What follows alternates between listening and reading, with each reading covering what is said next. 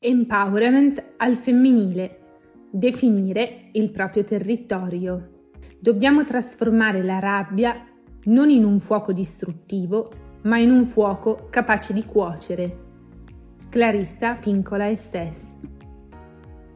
I lupi sani e le donne sane hanno in comune talune caratteristiche psichiche, sensibilità acuta, spirito giocoso e grande devozione Lupi e donne sono affini per natura, sono curiosi di sapere e possiedono grande forza e resistenza.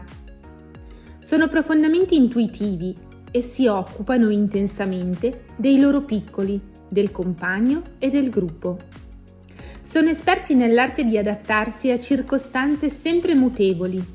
Sono fieramente gagliardi e molto coraggiosi.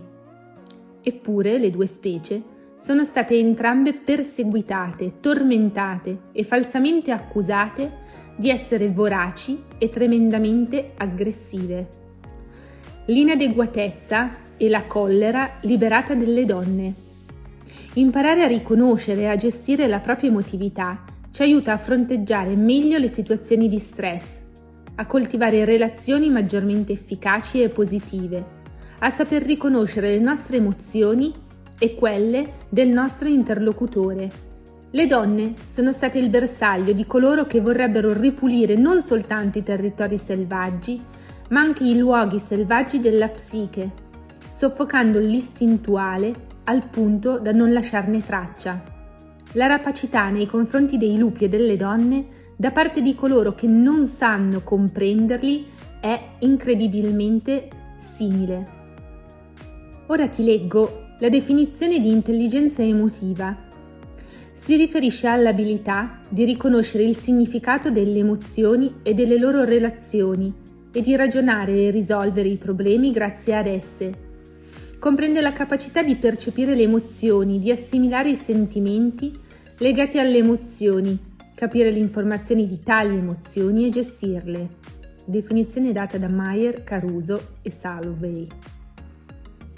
Riconoscere le proprie emozioni è importante, si deve pensare con intelligenza alle proprie emozioni.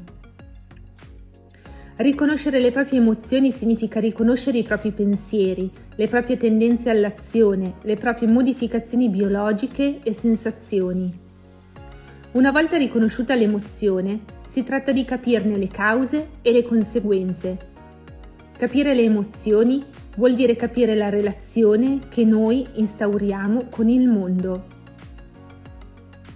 L'emozione è attualmente considerata un processo di reazione dell'organismo ad eventi significativi. L'emozione è un costrutto psicologico complesso che include diverse componenti. L'attivazione fisiologica, l'espressione motoria e la tendenza all'azione. L'emozione è una reazione dell'intero organismo funzionale a creare un sistema di comportamenti efficaci. L'antecedente emozionale è l'evento che genera l'emozione. Ti sei mai chiesta cosa succede quando stai per provare un'emozione?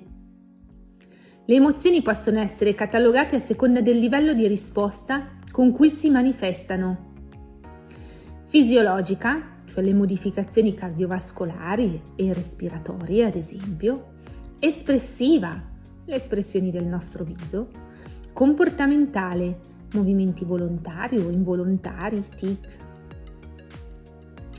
Imparare a gestire la propria emotività è una caratteristica richiesta nel mondo del lavoro oggi più che mai. È sufficiente un minimo allentamento della vigilanza su se stessi per provocare dei risultati negativi. Ti ricordo che gestire le proprie emozioni non vuol dire controllarle. Se abbiamo ruoli lavorativi che ci portano a entrare in relazione, dobbiamo imparare a gestire anche l'emotività della persona che abbiamo davanti. Dunque la propria emotività deve essere tenuta a freno ed essere gestita al meglio. Le emozioni hanno un fondamentale ruolo comunicativo. Sono segnali che attivano negli altri un processo di decodifica e riconoscimento. Servono a influenzare il comportamento altrui, a gestire i rapporti interpersonali, a definire le relazioni sociali. Dobbiamo imparare a riconoscere i tanti ruoli che possiamo interpretare e l'immagine che noi proponiamo agli altri non è unica e dobbiamo considerare che anche le altre persone ci presentano un'immagine di sé che non è quella definitiva. E tu ti sei mai chiesta chi vuoi essere realmente? Proseguiamo il nostro viaggio e parliamo ora di perdono. Il perdono è la capacità di non essere giudicanti né verso la persona né verso noi stessi. Il perdono coinvolge diversi aspetti della nostra mente. I pensieri sull'offesa e su chi l'ha commessa, che dovrebbero farsi maggiormente positivi. Le emozioni e i sentimenti, che anziché dominati dal rancore, dalla rabbia e dalla paura, dovrebbero lasciare spazio all'empatia. Le motivazioni sottostanti il nostro agire, che dovrebbero divenire più benevole. Nelson Mandela diceva, il perdono libera l'anima, rimuove la paura ed è per questo che è un'arma potente. Un'arma che non giustifica uno sbaglio, come molti pensano.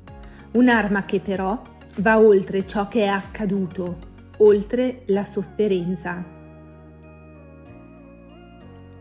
Se la psiche istintiva dice attenta, allora la donna deve fare attenzione se l'intuito profondo dice fai questo, fai quello, va da questa parte, fermati qui, vai avanti, la donna deve apportare le necessarie rettifiche al suo piano.